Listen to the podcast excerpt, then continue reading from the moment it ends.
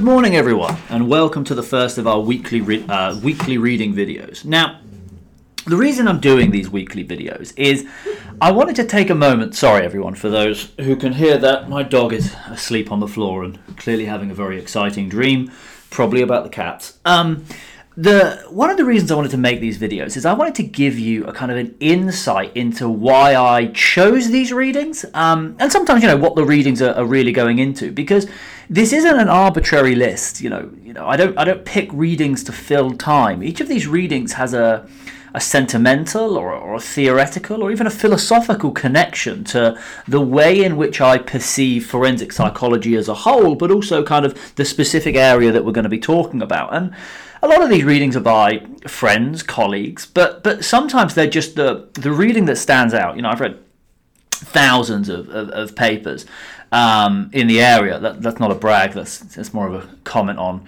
how much of it, how much time I wasted reading as a child. Um, but but but but some of them just stick with you and they stay with you and you remember them um, kind of going forward. And, and, most often those are the ones that end up kind of coming through to this syllabus because there is no ideal course for forensic psychology sorry there is no ideal textbook for forensic psychology. And, and I, I bring to it a, a certain perception. And, and my hope is that by kind of talking to you about these readings you'll, you'll share that perception with me. Now the reason I chose this one, um, Brent Snook's paper, and and it seems like an interesting one, I think, to, to start with because it it is relatively negative, if we're being honest. I mean, the title, "What's Behind the Smoke and Mirrors," I mean that along with the along with the other one that I'll probably cite, which is the kind of Granfalloon and gobbledygook paper.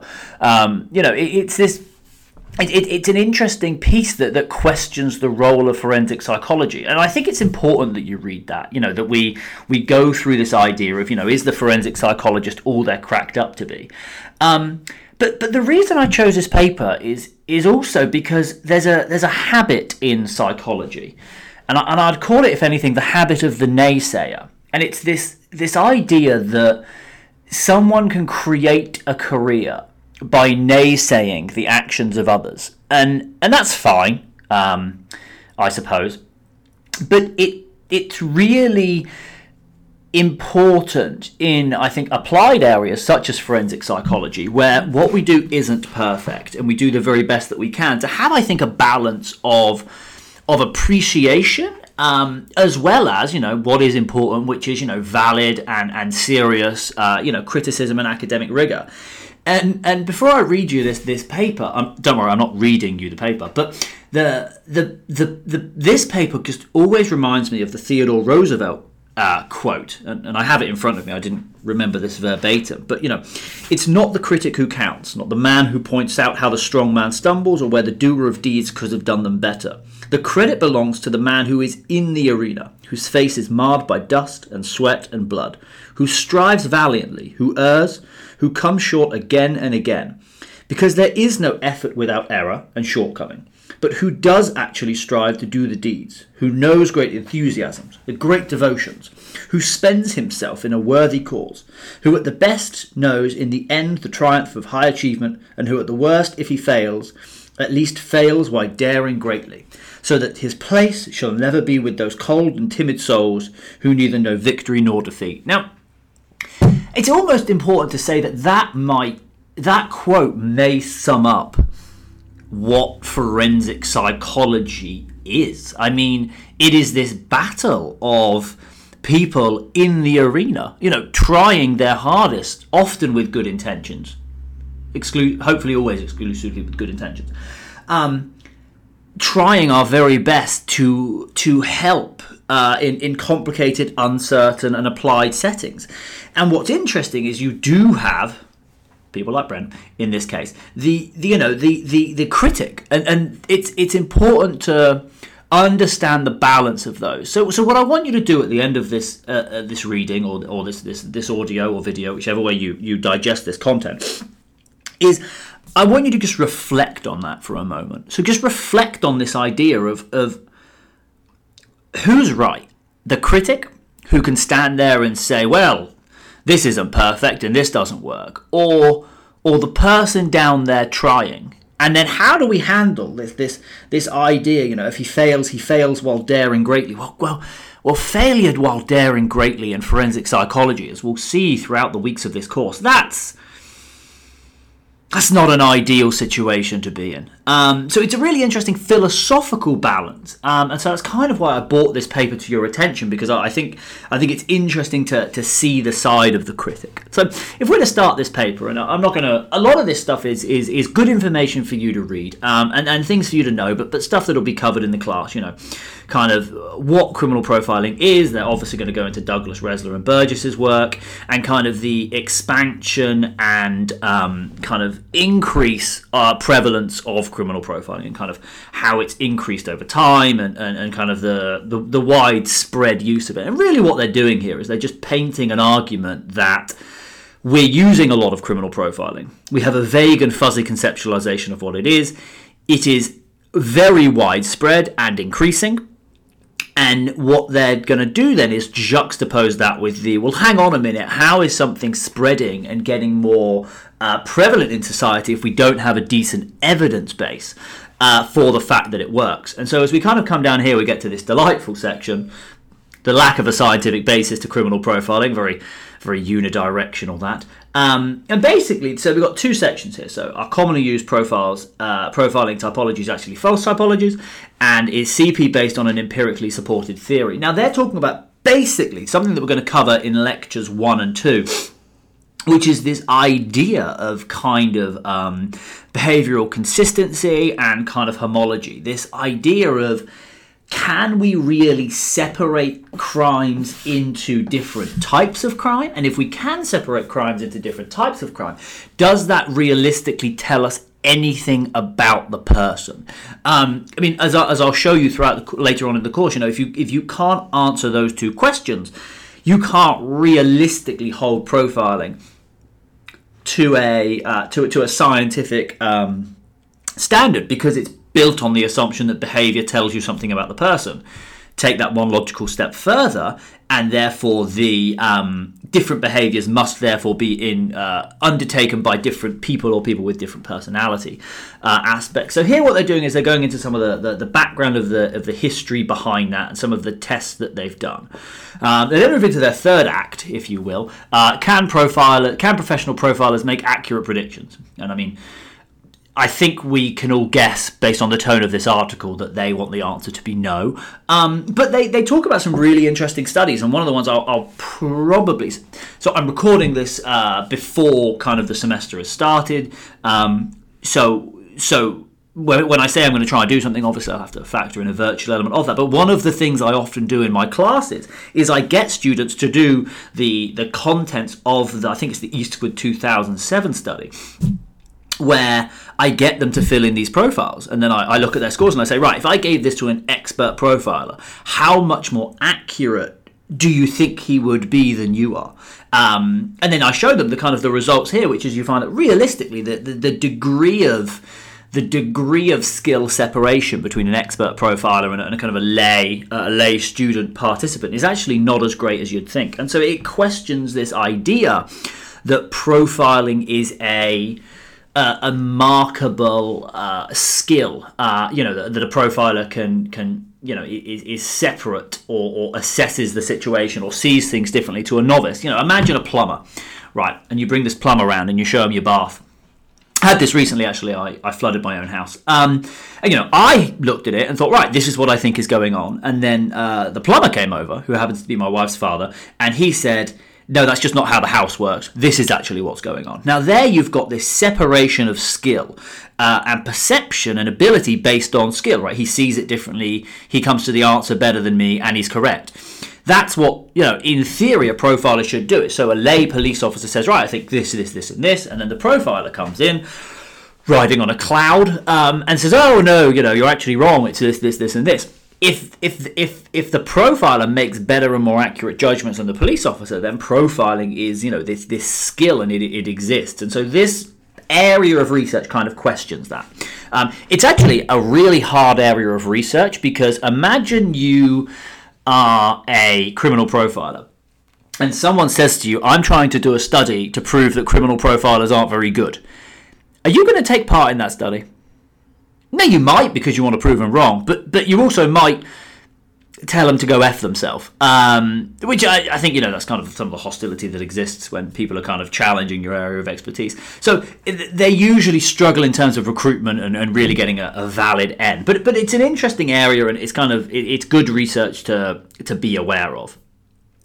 So we then get to this idea of so they move into this section called the message, and and what they're doing here is they're basically talking about well so in the in in the early elements of this article we've laid out why we don't think criminal profiling works. Um, so how is it then that it's, that it's still being used? And how is it then that it um, it continues to flourish the way that it does? And what they basically kind of go into is this idea that the fallacies of the human mind and the way in which the human brain kind of strings our evidence together falls naturally into a into a habit or a pattern that allows kind of the assumption that criminal profiling works to kind of spread around. So they talk about here the power of n equals one, right? And basically what they're just saying is, you know, people have a a bias towards uh, kind of over over emphasizing the importance of a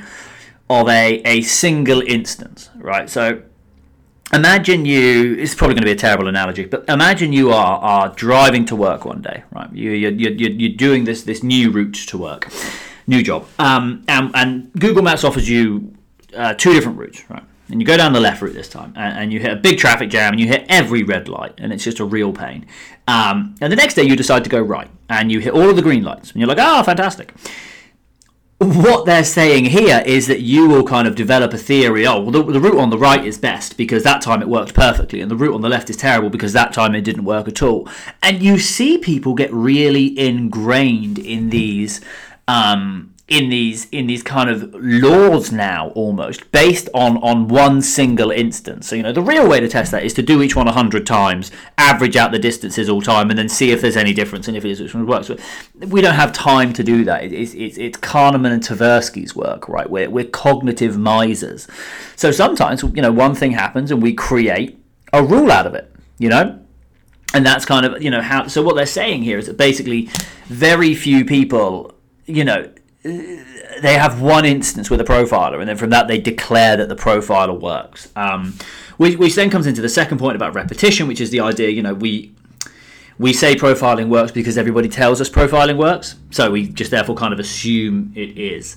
Um, and then it's a few more of these kind of through the next sections the myth of expertise and, and, and, and an inappropriate reliance on correct predictions. But what basically they're just saying is that people aren't systematically testing whether profiles are accurate or not.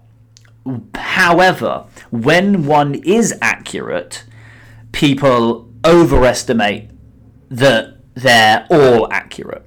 And then the, the myth idea is the idea that someone walks in and tells you, Hi, I'm an expert in human behavior and I can pick out a criminal from a mile away. Oh, fantastic the fact that they've come in and said that to you makes you believe that they can do it because they've told you that they're an expert and they can. It, it, it's a human fallacy, but basically, this idea is that we we trust people when they tell us things, and so if someone tells you they can do something, we we kind of believe that. Um, that kind of aspect. So it, it's a really interesting section because it kind of shows that the the spread of profiling just fits with the human mind really in the way that we we don't really absorb all of the evidence. You know, we have these myths in our mind about what can be done, and I talk about that in the in the origins of profiling lecture.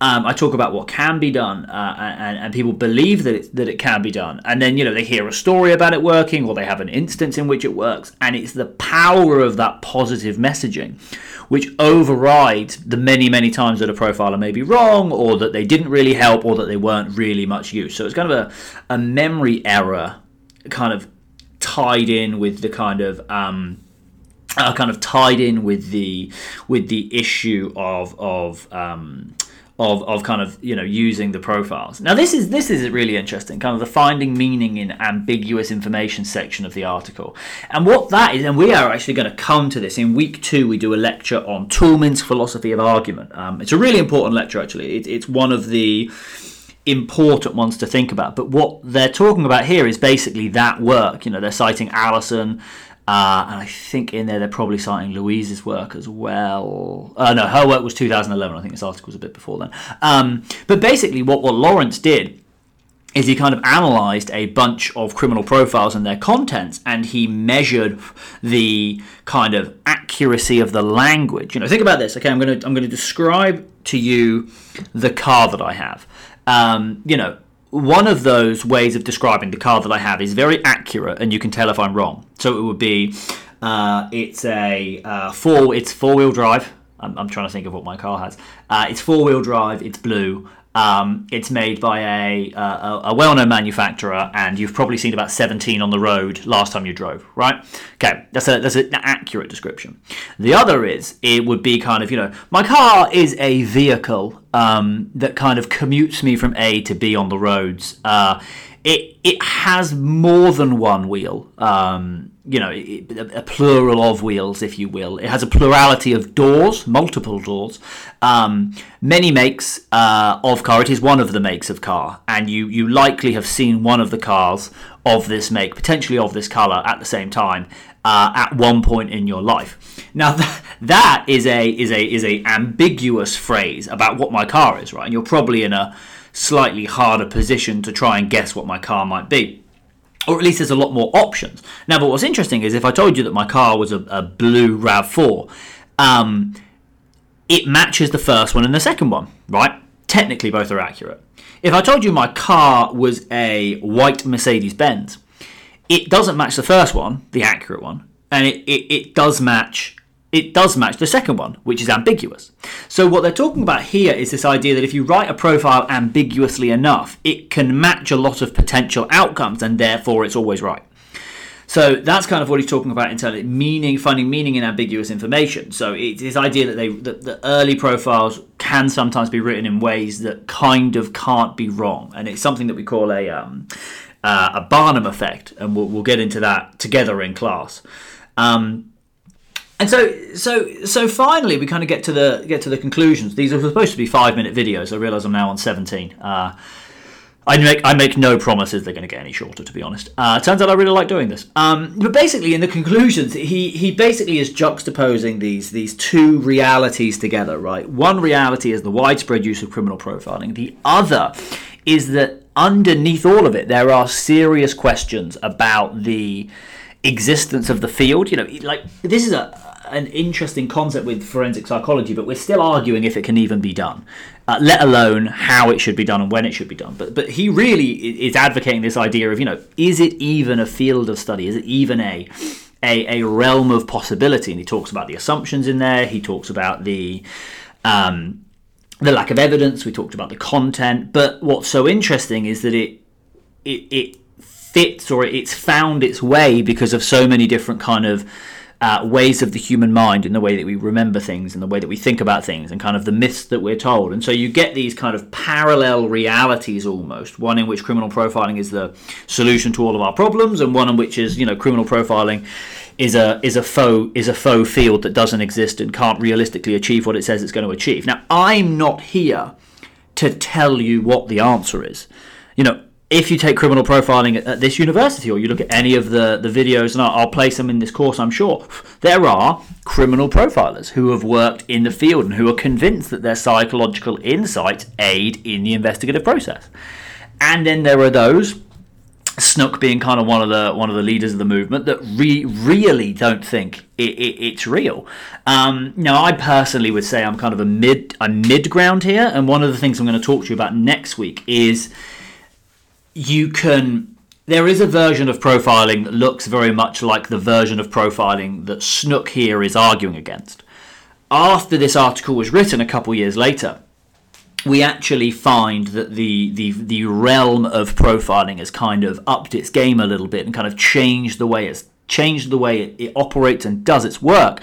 And that actually moves towards a, a far more scientifically driven and defensible mode of science. Um, so again, I just I, I hope you enjoyed uh, this. I hope you enjoyed this reading. I think it's I think it's interesting, um, and I really I really hope you just take a moment to think about that kind of philosophical question about um, a kind of you know how we balance you know the the need for for scientific verification and the need to be in the arena you know we we aren't in here psychologists aren't there kind of willy-nilly you know just trying to throw advice at people they're they're there because they are needed and because in theory we you know we we, we, we have a role to play um, the question is is the balance of that and it, and there's a, a spectrum of opinions and so I, I hope this kind of gave you insights into into one side, and I'll, I'll do my best to portray the others in our in our lectures going forward. So thank you for week one. I hope you enjoy the reading. I'll see you next week.